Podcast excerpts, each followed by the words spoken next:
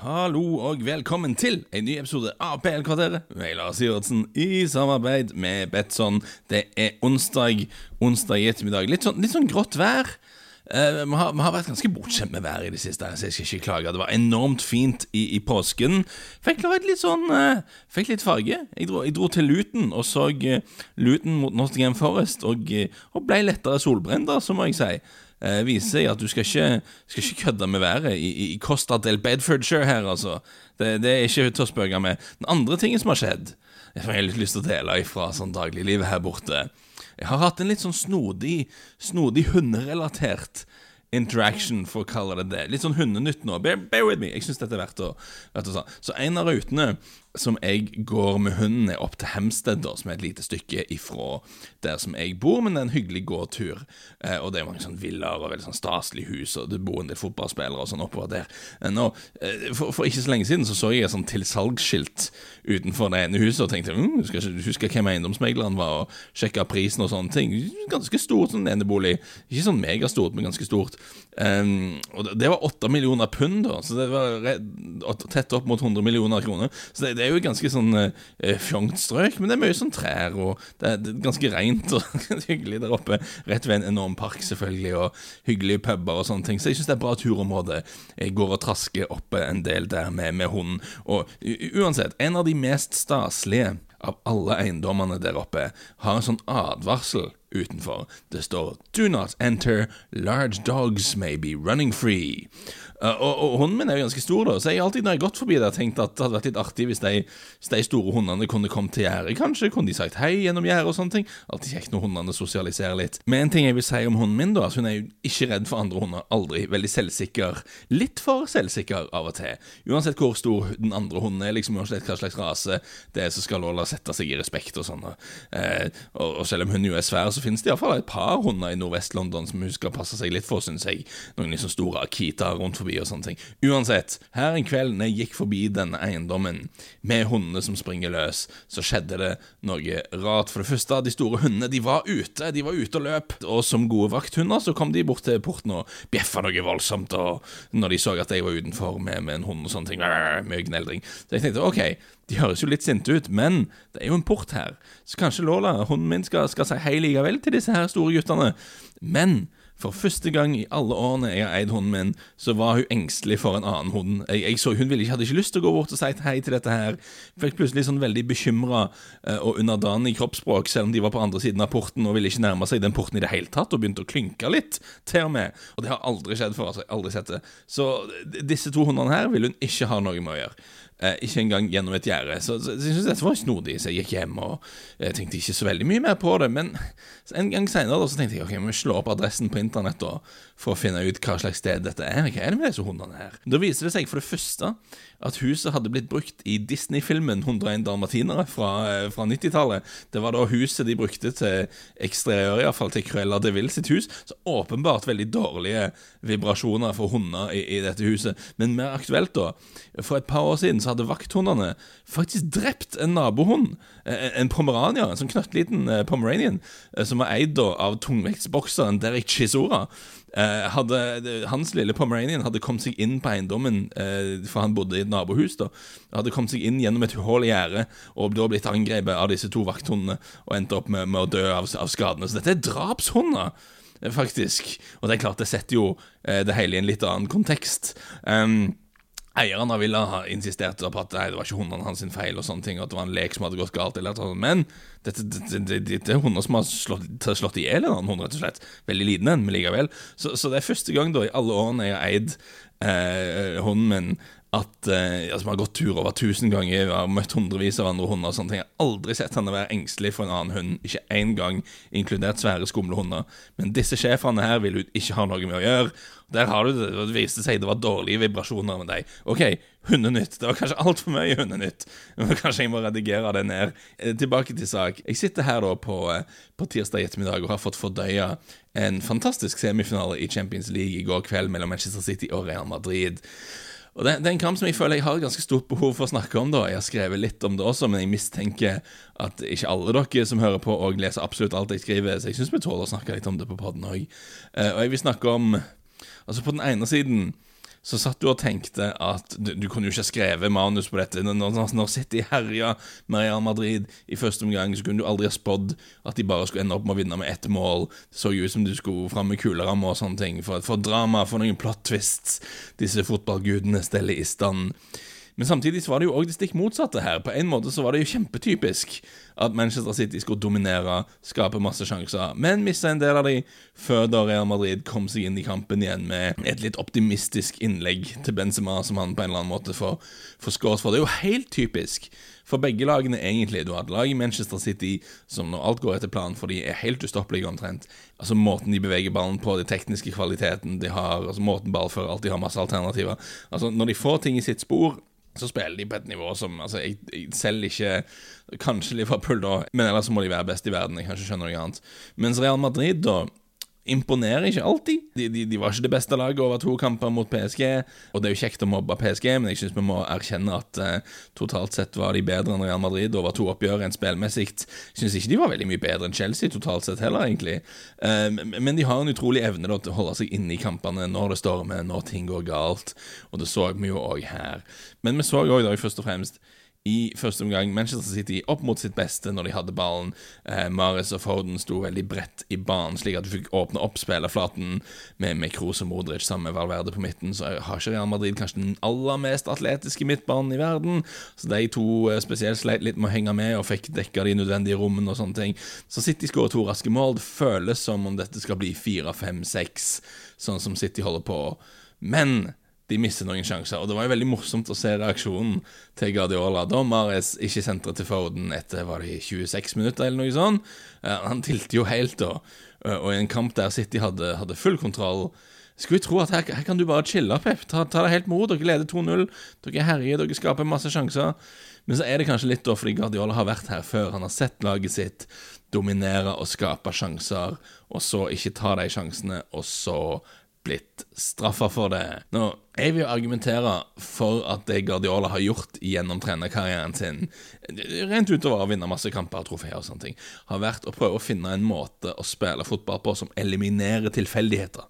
En, en måte som gir mest mulig kontroll er det alt Guardiola gjør, eh, handler om. Gjennom hele karrieren har han vært hovedtrener for lag som har eh, teknisk flinkere spillere enn motstanderne sine, som er, som er, utrolig flinke til å bygge opp sitt eget spill og spille seg til sjanser. Men fotball er som kjent en sport der det beste laget ikke alltid vinner. En, eh, en optimistisk bakromspasning til en rask spiss, litt sånn i blinde og på måfå, kan plutselig være alt som skal til for å spolere selv de mest intrikate planer, eller en dødball eh, som du jo kan øve på, men der vil det alltid være litt bingo. Eh, og du, du, kan bruke enorme pengesummer på å sette sammen et lag av de mest eh, talentfulle spillerne i verden, og man kan lære av de den liksom, mest intrikate og gjennomtenkte måten å spille på, men du er aldri helt trygg. Eh, som det blir sagt, eh, fotball er sjakk, men med terning. Eh, jeg er ikke 100% sikker på hvem som fant på det uttrykket. Jeg vet at assistenttreneren til Klopp, eh, Peter eh, Kravitz, heter han vel, har sagt det.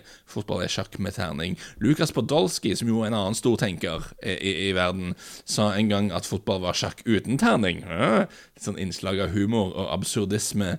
Det er kanskje dette et vanlig ordspråk i, i Tyskland. Send meg en tweet om du vet, men uansett, fotball er sjakk med terning. Veldig, veldig bra beskrivelse, syns jeg. Men jeg vil jo legge til at fotball er sjakk med terning, men der du du har mulighet til å kjøpe bedre brikker enn motstanderen, da.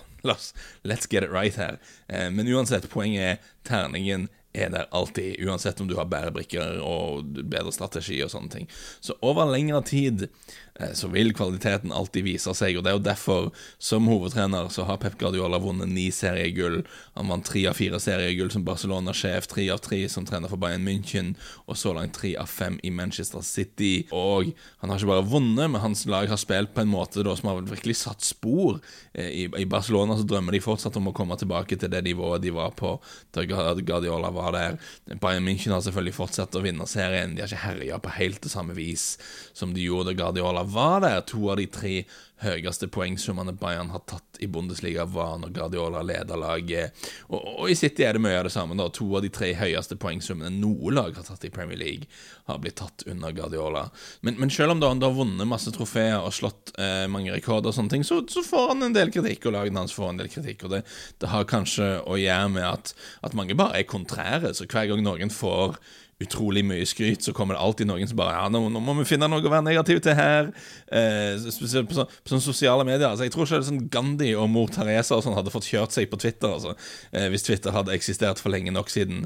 Da hadde du hatt sånne mor Teresa-fankontoer som hadde hatt feider med Nelson Mandela-fankontoene. Sånn konstant ordkrig over hvem som egentlig eh, Dere skjønner hva jeg mener. Så, men når det gjelder Guardiola, da, så tenker jeg òg en del av det har å gjøre med at han har, da, han har trent på München og Manchester City eh, som begge har noen økonomiske fortrinn som gjør at det kanskje er litt vanskeligere for rivaler å, å beundre de rivaler og nøytrale, uansett hva de oppnår. Eh, alle vet hva Manchester City er, hvorfor de har penger, og hvorfor de nå er en klubb som kan kjøpe seg suksess og sånne ting. Det har ikke, har ikke egentlig noe med fotball å gjøre, eller noe med Manchester å gjøre, eller noe med historien til klubben eller tradisjonene deres å gjøre. Bayern München har òg veldig store fortrinn, men der finnes det iallfall en slags forbindelse mellom den statusen de har, og en sånn historisk suksess, og det at de har mange supportere og alt sånt. Men det likevel litt vanskelig å heie på Bayern i noen slags form. Hei, du, du, du, ser ikke på Star Wars og heier på Dødsstjernen, liksom. Så dette gjør det kanskje litt vanskelig å like og beundre lagene hans, men jeg tror det er en annen faktor.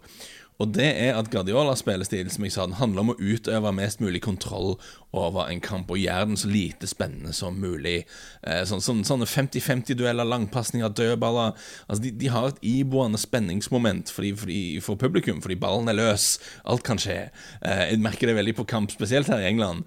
Eh, F.eks. at folk hater, folk hater korte hjørnespark. da selv om korte hjørnespark gjerne blir slått for å få en litt bedre vinkel, for å kunne slå et farligere innlegg, så, så vil ikke folk ha det. De vil ha bam, bam, inn i boksen, inn i boksen, inn i boksen. Jeg, altså, jeg, var, jeg tror det var Luton-kampen jeg var på Kan det ha vært Westham-kampen jeg var på i påsken? En, en, av kampene jeg var på i påsken. Så husker jeg hjemmelaget hadde hjørnespark. Det ble slått direkte inn. Eh, veldig dårlig slått, enkelt klarert ut, eh, men det ble en ny corner, da. Så tar de hjørnespark nummer to, og, og det, det, det, blir tatt kort, og du hører sånn sukk på hele stadionet. Altså, 'Å nei, kort, kort corner, men dette er ikke bra, vi har ballen i boksen'. Men det korte hjørnesparket etterfølges da av et innlegg fra en bedre vinkel, som blir mye farligere enn første corneren, enn ved en heading som keeper redder eh, ut til corner nummer tre. Så du har hatt én dårlig slått corner i boksen som ble enkelt klarert, en kort corner som leder til et veldig farlig innlegg, og corner nummer tre blir slått kort på akkurat den samme måten. Og du hører igjen folk sukke bare 'Å nei, kortcorner, det er så gale'. Og jeg bare sitter og tenker du, Dere har akkurat sett at en kort corner kan føre til et bedre For det er fem sekunder siden dette her funka, men fortsatt sure, da. Fordi de ville ikke ha det. De var inn i boksen, inn i boksen. Og det, og det er noe med det, for at når ballen er løs da, da, er det spennende. Da, da, kan alt skje. Når du slår langpasninger til en stor spiss, eller kjempedirekte sånn kaosfotball med masse optimistiske pasninger, så blir folk veldig jazza opp på tribunen, da, for at det føles som om det skjer spennende ting. Når ballen spretter litt rundt og sånn, så er jo alle utfall er jo, er jo mulige, men når Rodry sender sin 85. kortpasning for dagen til en eller annen indreløper for Manchester City, så det er veldig få utfall som er mulige. Det, er jo ikke veldig spennende, egentlig. Så underholdende fotballkamper For mange, og jeg er ikke uenig i det sjøl, sånn egentlig er litt mer som, eh, som boksekamper, da, der, der, begge parter får slått litt fra seg og sånne ting. Mens Manchester City og Guardiola-lag eh, på, på, sitt beste er altså en metafor jeg har tenkt på som er kanskje Det er mer som en anakondaslange, da, som, som kveler og fordøyer en geit. Eh, det er litt mer det, og det er kanskje ikke så god publikumsidrett. Eh, det tenker jeg ikke så god underholdning. Så kan, kan det ikke iallfall se litt sånn ut.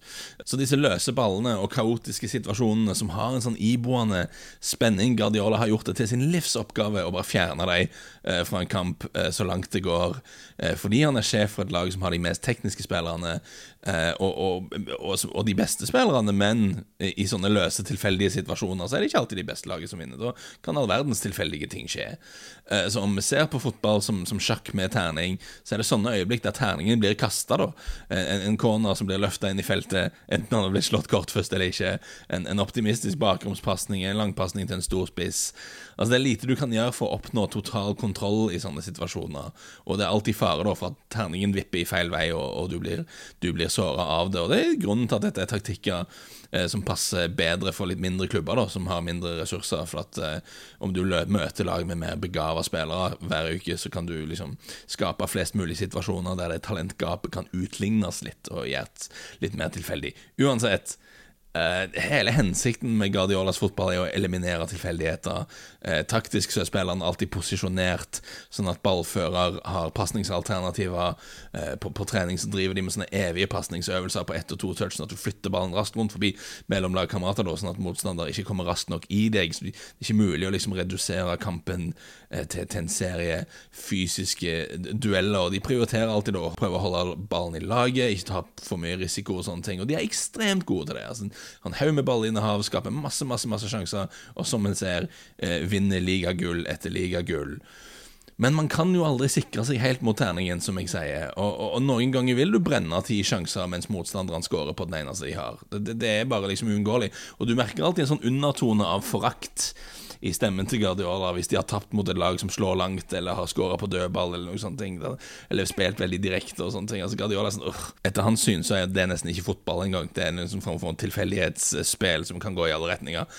Og eh, det som var løye med kampen på tirsdag, uh, og som gjorde det til en sånn klassisk øyeblikk i Guardiola-karrieren, verdt minst et par paragraf i en framtidig Guardiola-biografi, mener jeg, var at målene som kom imot City, var typiske sånne ting som Guardiola nok tenker hva, hva kan jeg gjøre med dette, egentlig?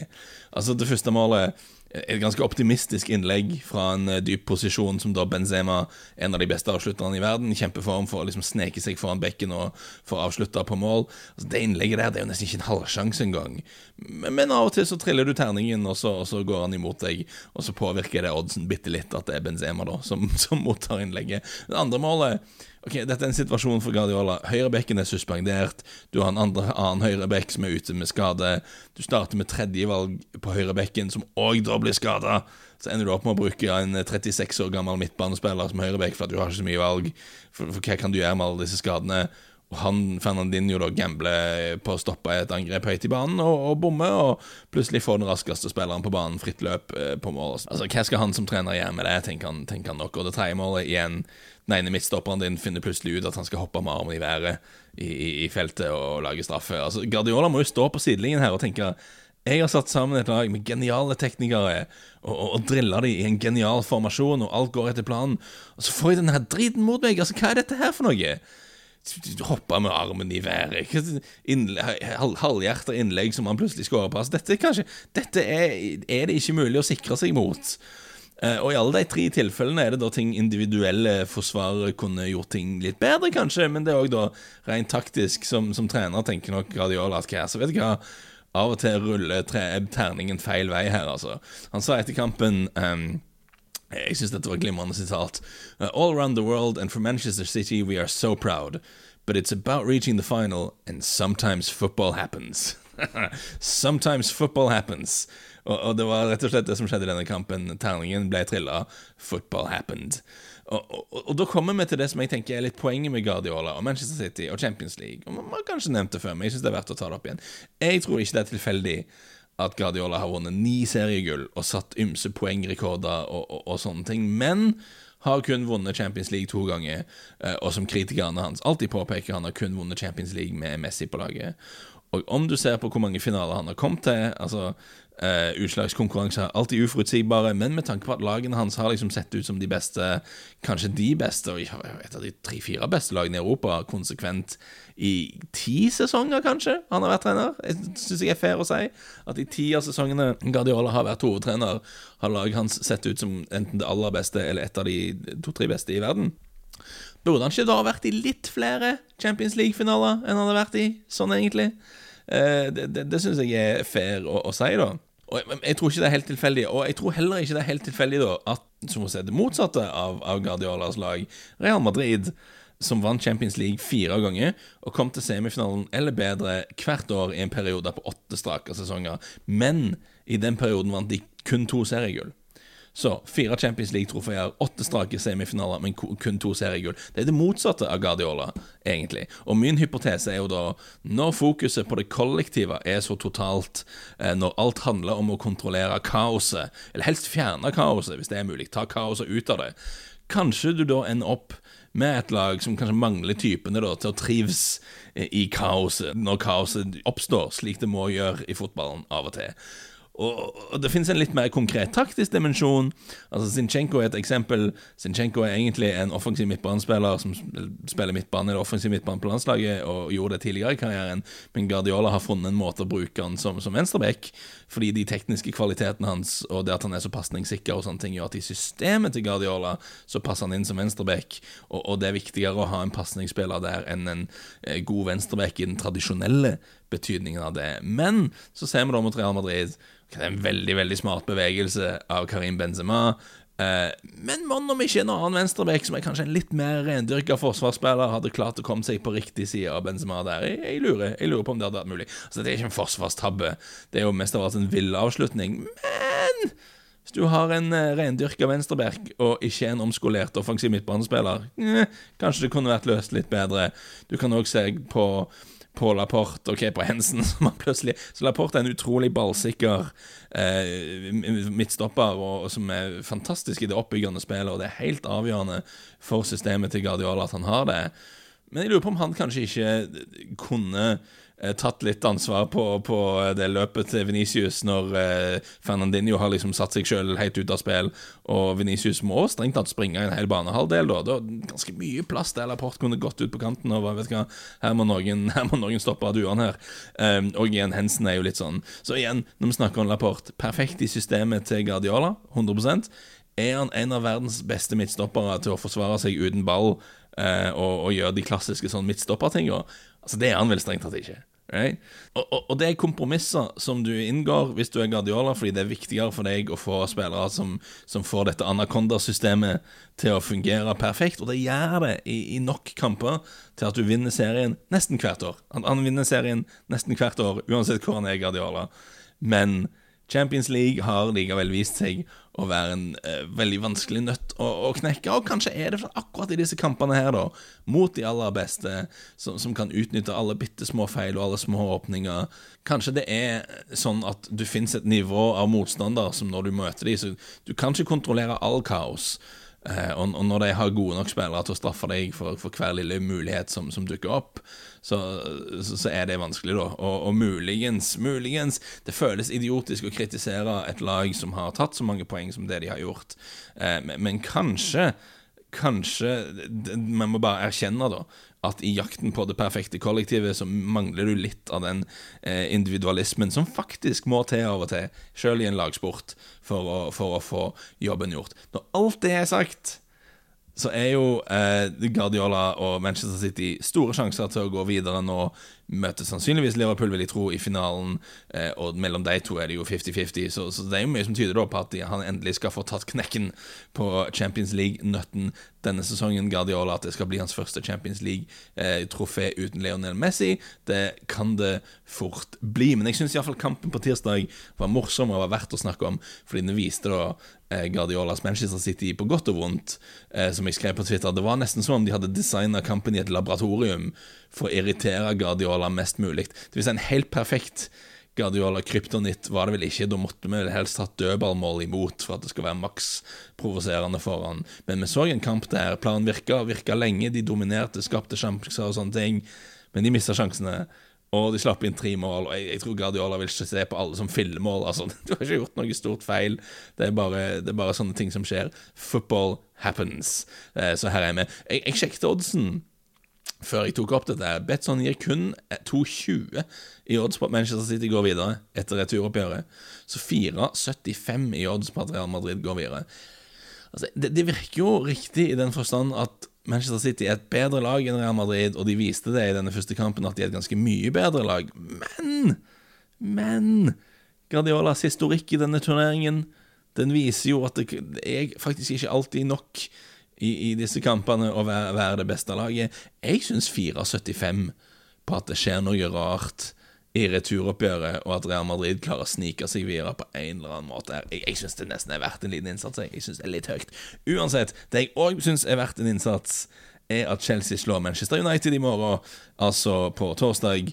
litt rusk i maskineriet for Chelsea i det siste, men United drømmer jo om å komme til det punktet der vi bare kan si at det er rusk i maskineriet. Der er det mer enn en rusk i, i maskineriet. Der, der, er det en familie med grevlinger som har slått seg til ro i maskineriet og har begynt å tygge og ødelegge ting. Det, det er masse, masse hekkende i maskineriet der.